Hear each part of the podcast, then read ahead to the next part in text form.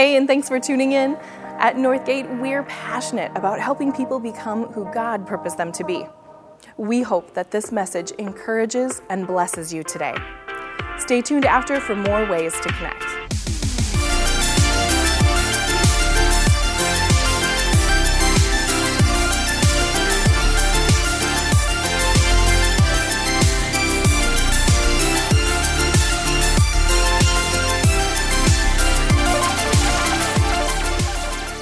Good morning. Happy New Year. Oh boy. Happy New Year. Hey, oh, all right, all right. You're awake. Welcome to Northgate uh, 2019. My name is Steve Perkins, one of the pastors. If you are new with us, welcome. I'd love to meet you after the service outside those doors to my right your left. I hope you had a wonderful Christmas. We certainly did here at Northgate. Uh, over 2,000 people walked through our doors on Christmas Eve over those three days. Almost 60 people indicated they put their trust in Christ for the first time. And if that's you, um, welcome. Congratulations. Uh, what an honor um, to walk alongside you. And that's what we want to do. We want to walk alongside you as you grow in that relationship with Christ. Putting your trust in Christ is just the first step. We continue to put our trust in Christ. So talk to me, talk to one of our pastors after the service. Uh, our prayer team would love to help you grow. Also, the new year is starting out well. We finished uh, 2018 financially in the black, and I thank you for your generosity. I have one more in house announcement uh, to make today, and I'm excited to make it. Uh, Terry Kearns, our intern pastor, is joining our team in a greater capacity and being commissioned today as an associate pastor here at Northgate. Terry will serve 30 hours a week while he finishes seminary and graduate school and will start full time this summer after graduation. Now, I've known Terry and Tiffany for a very long time. We go way back. And words cannot adequately express the change I have seen in them over the years. When we first met, to be honest, I did not imagine this day coming, but God did, and I soon caught up. Terry and Tiffany have become, over time, two of the most godly, loving servant leaders I have ever met, hands down. And so I'm very excited to have him join our team in a greater capacity. Terry started officially on January 1st. He is working with small group development and assimilation. And like me, he wants to help every single person in this church start rubbing elbows with other Christ followers, whatever that may look like for you. In fact, next weekend, all weekend at all of our services, we'll have an event here at the church called Group Link following each service, and that's a place where you can learn about groups and sign up for a group. I would encourage you sign up in some way to be a part of some kind of activity here in the church where you meet other people in this church. I'm a part of three small groups myself, okay? 3. And I do that because I find great value and uh, it helps me become the person God purposed me to be. So, Terry and Tiffany, come on up. Let me invite our pastors and our board of directors. I think most of them are here this morning. By the way, um, just some fun facts uh, about uh, Terry and Tiffany. His sister was just singing up here earlier in the service. His mom, Dee, is that really friendly lady at the front door who hugs you uh, every morning. He's raised, he has, they have three children, and he's, he's uh, raised two daughters in this church, raising his son. One of his daughters married a son of this church. Um, the son of the church is related to Will and Tracy, who lead our worship. So, like, uh, you know, I get, I get to be the founding pastor of this church, but you have more ties to this church than I will ever have by, by a long shot. So, Terry, you have been appointed by our board of directors as a pastor here at Northgate. Jesus said, You know that the rulers of the people lord it over the people, and their high officials exercise authority over them. Not so with you. Instead, whoever wants to become great among you must be your servant. Whoever wants to be first must be your slave, just as the Son of Man did not come to be served, but to serve and to give his life as a ransom for many. Terry, may Almighty God, who has entrusted you as a pastor, enable you to fulfill by his help what you have already begun by his favor. Let's extend a hand as if we're laying hands on Terry and Tiffany, and let's pray for them both. Lord, the giver of every good and perfect gift, we bless you from the bottom of our hearts for Terry and for Tiffany. What a gift. Strengthen Terry with your spirit that he may preach your, your word in season and out. Strengthen them both, fill them both, build them both, forgive them both, lead them both. Commission them. We commission them now. In Jesus' name we pray. And all God's people said, Amen. Amen. Terry, receive God's blessing. Tiffany, you too. And now, unto him who is able to keep you from falling and to present you before his glorious presence without fault and with great joy. To the only God, our Savior, be all glory, majesty, power, and authority through Jesus Christ our Lord, now and forever. Amen. Jesus loves you, and we love you. And I present to you Pastor Terry Kearns.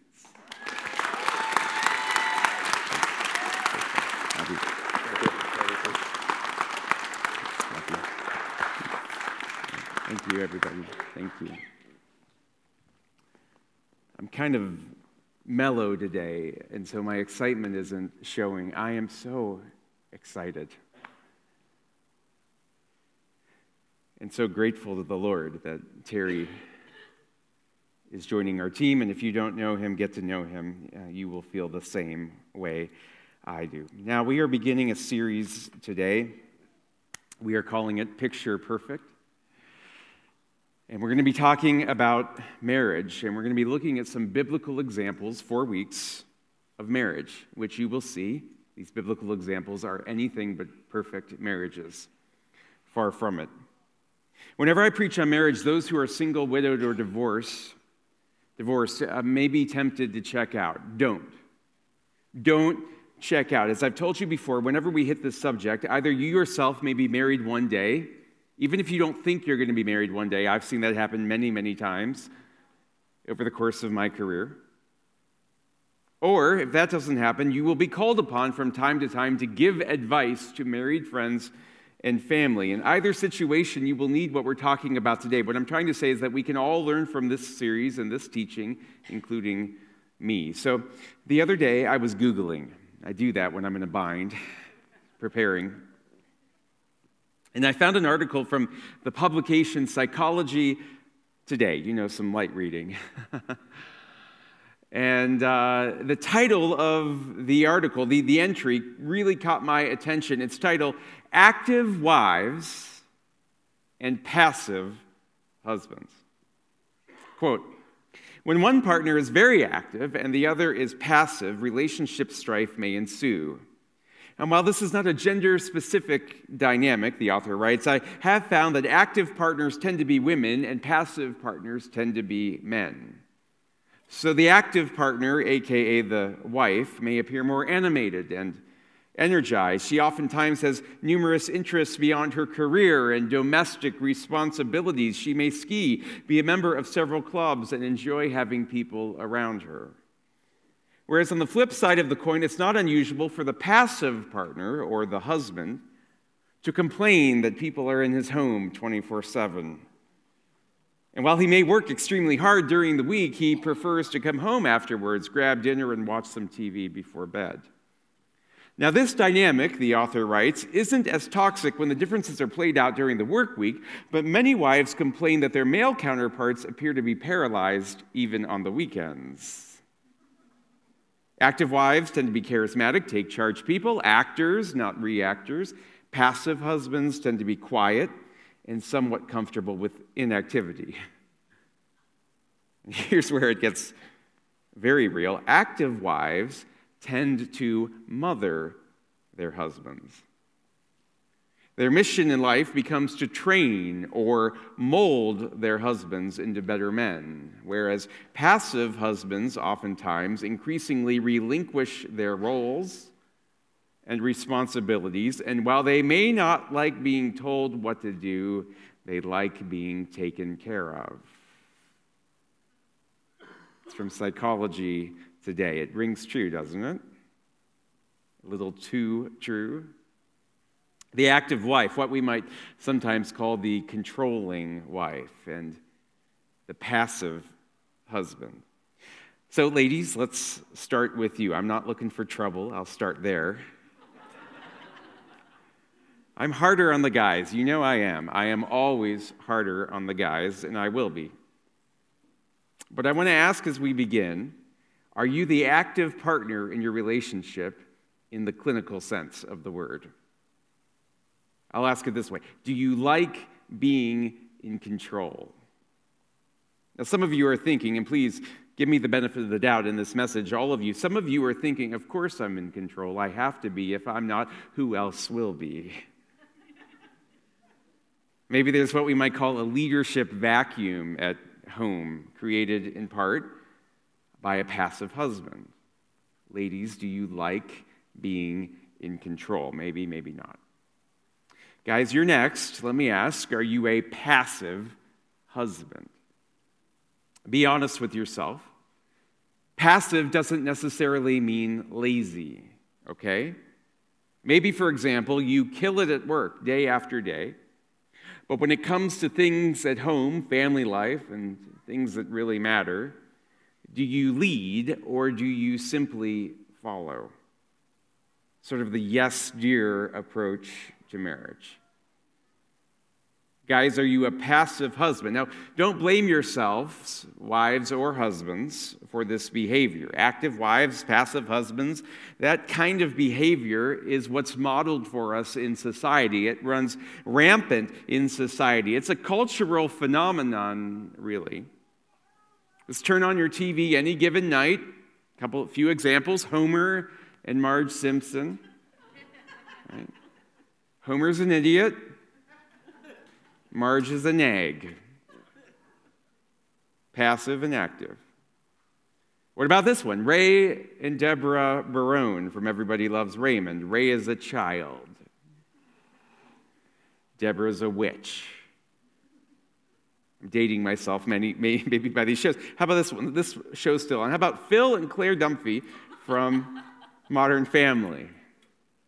Phil's a simpleton. Claire while she's controlling.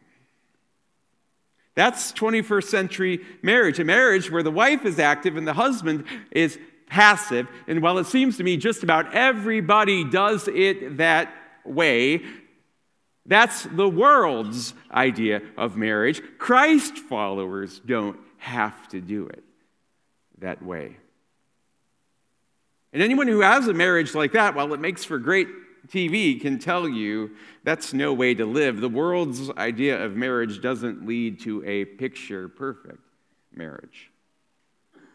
Throughout history, there have been many poorly suited couples Julius Caesar and Cleopatra, Louis XVI and Marie Antoinette, Bonnie and Clyde, yes, even Brad and Angelina but none like the marriage we'll look at today. Hands down, the worst marriage in all of Scripture. And that's saying a lot because most marriages in Scripture are pretty darn bad when you get down to it. In fact, my guess is most of us will leave here this morning feeling better about our marriages than worse after hearing about this one. I'm talking about Ahab, the passive husband, and Jezebel, the active wife. Ahab was the seventh king of Israel, the northern half. His reign was a long one for that time, two decades, 875 to 855 BC, long before Jesus. And while Ahab was an active leader militarily, politically, like I said, he was a passive leader at home. Very passive. Spiritually passive. Under Ahab's watch, the people of Israel turned away from the one true God to worship other gods, inferior gods. And his inspiration along the way, his muse, was a woman named Jezebel, his wife. Frankie Laine in 1956 recorded a hit song in tribute to her If ever the devil was born without a pair of horns, it was you, Jezebel. It was you. And Ahab, her husband, was no better, really. She was active, he was passive, but they were both evil.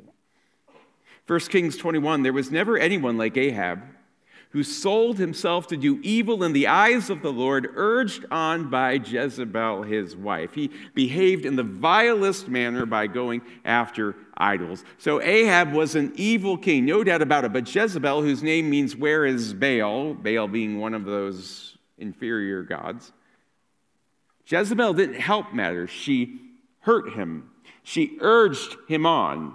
She urged Ahab to do evil. On a side note, on a side note for those who are single and yet to be married and hope to be married one day, told you there would be something here. Learn from this story. I'm going to start sharing this story in my counseling sessions with people before, they get married. Learn it the easy way, not the hard way. It, it, matters. A lot of people, it seems to me, get married because they're afraid no one better will come along. That's why Tiffany married Terry. And it worked out for them. But I had a couple of college girlfriends like that. Well, well, we, we, we don't really like each other. That, I mean, I find you attractive, you're an attractive person, but that's kind of it. And when you get down beneath the surface, I mean, it's a lot of work being in a relationship with you, frankly. But, but here's what if no one else comes along? Can I tell you how many young people have asked that question to me because they don't want to be alone. And they're afraid they're going to be alone. But that's the wrong way to think. What if no one else comes along? That's the wrong question. Here's the right question every person should ask when dating Does the person I'm dating lead me closer to Christ or farther from Christ? Because in Ahab's case, Jezebel led him farther, much farther from God, and Ahab paid a heavy price as a result. And that's just a side note for those who are single. I'm not addressing those who are married when I make those comments. If you're married, the question isn't, does this person lead me closer to Christ? That's an irrelevant question. No, the question is, how can I help this person get closer to Christ? Well, back to Ahab and Jezebel, our theme for the day. In one particular story, we see this active passive dynamic really play out. Ahab has a neighbor named Naboth. And Naboth is the kind of neighbor you want to have beautiful lawn, nice landscaping. I have a neighbor like that too. His name is Chris, meticulous yard. I have other neighbors too. Not as meticulous, if you know what I mean. Naboth is a good neighbor. His vineyard is especially lovely. And Ahab likes his yard so much that, that he wants it for himself. He wants his neighbor's yard. He can't just enjoy the view, he has to have the view, own the view. Give it to me, Ahab says, and I'll trade you some of my property for yours. I'll even pay you the difference if, if you'd like, just name the price. The only problem, Naboth, his neighbor, doesn't want to sell. The property isn't for sale. The property's been in his family for generations. God gave it to his family. It's priceless and he won't budge. Well, this is bad news. This is unusual news for the king. He doesn't take it well. Ahab is used to is not used to people saying no. He says jump and they say how high. Not this time. This time is different. Naboth, the neighbor, can't be bought. He's a man of character, so it appears. So what does Ahab do? He goes passive on him. The king goes passive. He doesn't argue. He doesn't fight. He has to make a counter offer, which is obvious if somebody tells you no. No, he just takes his ball and goes home. He lays on his bed sulking. He throws himself down and he refuses to eat. Well, Jezebel, Ahab's wife, the active partner, the controlling partner, gets wind of this. Why are you so sullen? She asks. Why won't you eat? And then she, she kicks him while he's down. She belittles him. Is this how you act as king over Israel? You know. You big crybaby, get up and eat, she says. Cheer up. I'll get the vineyard. I'll do it. Since you obviously can't. So there you have it Ahab, the passive husband, Jezebel, the active wife. Yes, the controlling wife. Now, Ahab very clearly is not the man God purposed him to be. Not at all. He worships idols, false gods. He gives up too easily. He's prone to discouragement. But on the other hand, Jezebel isn't the woman God wants her to be either. Instead of making Ahab stronger in his weakness, what does she do? She weakens him all the more while he's weak. Not only by belittling him, that's obvious, but by doing the thing he's supposed to do. By doing the job he's supposed to perform. She's robbing him of his role. She's robbing him of his responsibility. He's the king. Men hold the property rights at that point in history. He should negotiate for the land, not her. And he certainly should not negotiate in the way she does. Ladies, here's my point. A godly man, a godly woman rather, will help a weak man become stronger. But a controlling woman, woman will just do things herself because it's easier. And ladies, hear me out. I know why some of you do things yourselves. It's not always because you want to do them. Like I said, there's a leadership vacuum at home. Many times you do the things you do because you have to do the things you do because you have a passive husband. But it seems to me in our culture, we have this idea that if we nag people long enough and if we belittle people hard enough, they'll change and they will become the people we want them to be. But I've got to tell you, in my 15 plus years of pastoring, I have never seen a person, man or woman, change in response to a complaining partner. Never. And hear me out. A lot of times the complaints are dead on and they are true, but as the expression goes, you catch more flies with honey. Ladies, raising a husband is not the same as raising a child, it's harder. Actually, it's not raising at all. You're not raising your husband, and even if you were raising him the same way you would raise a child, you'd be doing it wrong. Anyone who knows anything about parenting will tell you if you belittle your kid, and if you do everything for your kid, your kid won't end up doing anything for himself. He won't become the person God has purposed him to be. The same applies to husbands. Ladies, if you constantly criticize your husband,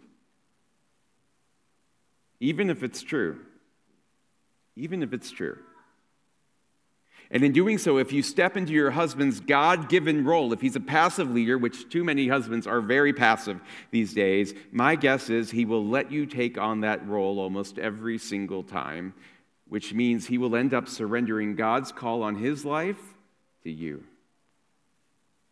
And that's not fair because you already have a call of your own. You already have enough to manage and handle. You don't need your husband's call too. My wife, she was here last night.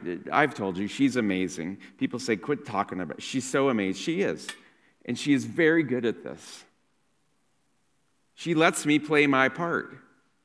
She cheers me on when I do. Well, well, you say that's because you're a good husband. Not necessarily. I'm sometimes a good husband. Sometimes I'm a pretty rotten husband. I have my good days, I have my bad days. You can just ask her, she'll tell you. Actually, she won't tell you. She won't. Even when I said it last night and she was sitting right over, there, she shook her head no. She won't tell you.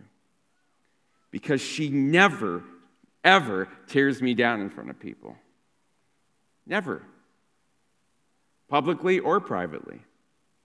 She builds me up. But a lot of wives, you know, that's not the script. A lot of wives don't do that. Again, I'm, I, i am getting to husbands in a minute.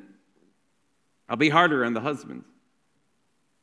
But a lot of wives, and it's become culturally cool to do this, a lot of wives belittle their husbands publicly and privately and they take over everything in the marriage, not just some of the things, but everything. Well, that's because he doesn't do what he's supposed to do. Okay, I get it, but pray about it. Let's learn from this, okay? You're not his mom. You're his wife. You're his lover. Your job as a wife isn't to shape your husband's character, it's to encourage his character. And there's a big difference between the two. There's a big difference between shaping, like you would shape a child's character, and encouraging. Now, guys, it's your turn. The reason why Jezebel in this story takes control is not only because she's controlling, which she is, but because her husband is so darn passive.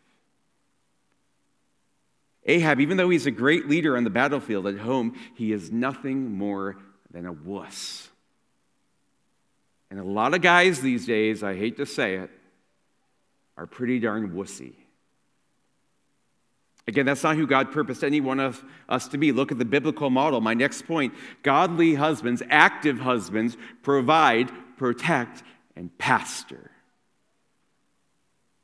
Guys are providers. It's, it's, it's in our DNA. That doesn't mean that dad can't stay at home while mom goes to work. We're, we're not going down that road. That's not what I'm talking about here. There are lots of ways to provide, I'm sure. What it means is that dad or husband does the lion's share of the work. And if he chooses to stay home, he's going to be way, working way harder than he probably will, nine to five. A godly husband provides. A godly husband protects. He guards his wife's character, her, her emotions, her heart, whereas a passive husband just sits there and watches things happen to her, watches life happen. And that's not what she needs. She needs confidence. She needs broad shoulders. That sense, as long as you're here with me, everything's going to be all right. A godly husband protects. Thirdly, most importantly, a godly husband pastors. He leads his family spiritually. Whereas a passive husband just follows. And at the risk of sounding too patriarchal, as if I haven't already, Guys, I still think it is your job, as I read the Bible, it is still your job to lead your families spiritually. It's your job. For example, guys, it's your job to decide where your family is going to church in consultation with your wife, yes, but it's your job as a spiritual leader. But that's not what happens, is it? I can't tell you how many guys have said to me over the years, Well, I just go where she tells me to go. Wow. It's wussy. Guys, it's your job to decide when your family is going to pray and how your family is going to pray. Yes, your wife will offer leadership there too. My wife offers, she's an incredible leader. We can't dance together because she likes to lead. But in my experience in our house, I have to drive it. I'm the one who says, let's go, let's do it. Let's follow the Lord. And she's happy to go with me. Guys, it's your responsibility to teach your children about God and to make sure they get to Due North, our youth ministry, and get to Connection, our, our kids ministry. I wish some of the kids in our church here at Northgate could drive themselves to church because they would get to church far more often than their parents are willing to bring them. And it's not that mom doesn't play a part. Of course, she plays a part. But, but here's what I'm getting at I see a lot of moms leading these days, spiritually. Even in this church, I see a lot of moms leading. I don't see a lot of dads leading. For example, Mother's Day is one of the most highly attended Sundays of the spring. Father's Day is one of the lowest attended Sundays of the summer. What's that tell us about men? Moms prioritize church. A lot of dads don't. And we're failing our kids in the process. For example, one stat, and, and, and keep in mind these are just stats, but, but but there are lots of stats out there about the importance of dads, and here's one. If a father doesn't go to church, even if his wife does, here's what the studies have found only one child in 50 will become a regular church attender as an adult. 2% chance, Dad, if you don't go to church, that your kid will go to church when, you grow, when they grow up. Now, don't give up hope if that's you and that's your situation. God is a God of miracles, not stats. I mean, God can overcome 2%. But think about this stat. If the father goes regularly to church, regardless of what the mother does, when my wife heard this, she said, I'm just going to quit doing anything at home because it seems to be all, all about dads. But when the father goes to church, regardless of whether or not the mother goes to church, there is a two thirds to three quarters chance that their children will attend church as adults. So 2% if just mom goes. If dad goes, whether mom goes or not, a 75% chance that kids, when they grow up, will attend church. Another survey found that if a child is the first person in a household to become a Christian, there's a 3.5% probability that everyone in the household will follow. If the mother is the first to become a Christian, there's a 17% probability that everyone else in the household will follow. However, when the father is first to be a Christian at home, listen to this. There is a 93% probability that everyone else in the household will follow. Holy smokes. Dads matter. Dad's impact on kids coming to Christ is huge. I think of Deuteronomy, the classic child raising verse. These commandments that I give you today are to be on your hearts and press them on your children.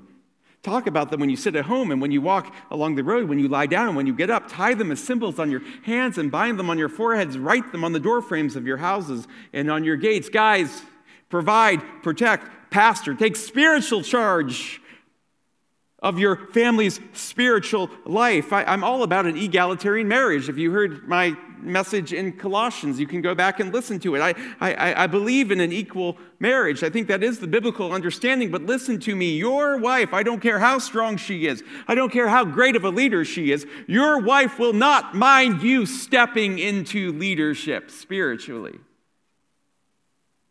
Some godly leadership. She's longing for it. She's been praying for it. Well, she's too controlling. Maybe she is, but one of the reasons she's too controlling is because you're far too passive. Guys, our role in life is not just to make a lot of money and provide a comfortable life. It's not to be the world's greatest coach for our kids' teams. Our highest calling in life is to help our family become who God purposed them to be. So step into that this season. Take Alpha if you haven't already. It's a great way to grow as a leader and grow in your relationship with Christ. It's hard to give your, to your kids what you yourself don't yet have. And ladies, when your husband starts doing something about Jesus in your house, and when he doesn't do it as well as you do, and when he does it poorly, really, don't one up him. Don't do it better than him. Maybe you can, you probably can, but don't believe in him. Cheer him on. I know it's obvious, but this is what you've been praying for. Well, back to the story. To make a long uh, story short, uh, Jezebel launches a rumor campaign against Naboth, the neighbor. She invites him to a party. She plants two thugs nearby at the party. They start gossiping about him, false accusations about Naboth's relationship with God and his attitude toward the king. And before you know it, the night ends with Naboth getting stoned to death by an angry, angry mob. And that was Jezebel's plan. First Kings. As soon as Jezebel heard that Naboth had been stoned to death, she said to Ahab, Watch this, she's still up in his business. She said, Get up, you know, get up, you loser. Take possession of the vineyard of Naboth the Jezreelite, that he refused to sell you. He is no longer alive, but dead. And what does Ahab do? Whatever his wife tells him to do. Yes, dear. When Ahab heard that Naboth was dead, he got up and went down to take possession of Naboth's vineyard. But then notice who God hold, holds accountable in the story. He holds Jezebel accountable, certainly, but even more so, Ahab. This is what the Lord says Have you not murdered a man? and seized his property. God's speaking to Ahab here. This is what the Lord says In the place where your dogs licked up Naboth's blood, Bible can be so graphic. Dogs will lick up your blood. Yes, yours. Wow.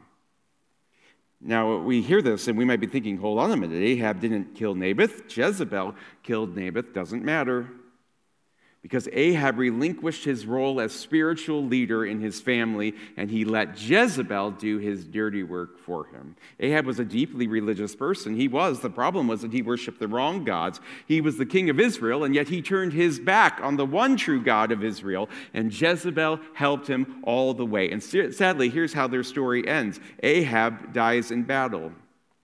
He gets struck down by an arrow that slides perfectly, almost too perfectly. It's really an impossible shot. It slides too perfectly between his two pieces of armor, just the small crevice between the two. And Jezebel, well, she gets thrown out of a window by her servants, trampled by a horse, and devoured by dogs. I guess it takes a lot to kill a queen.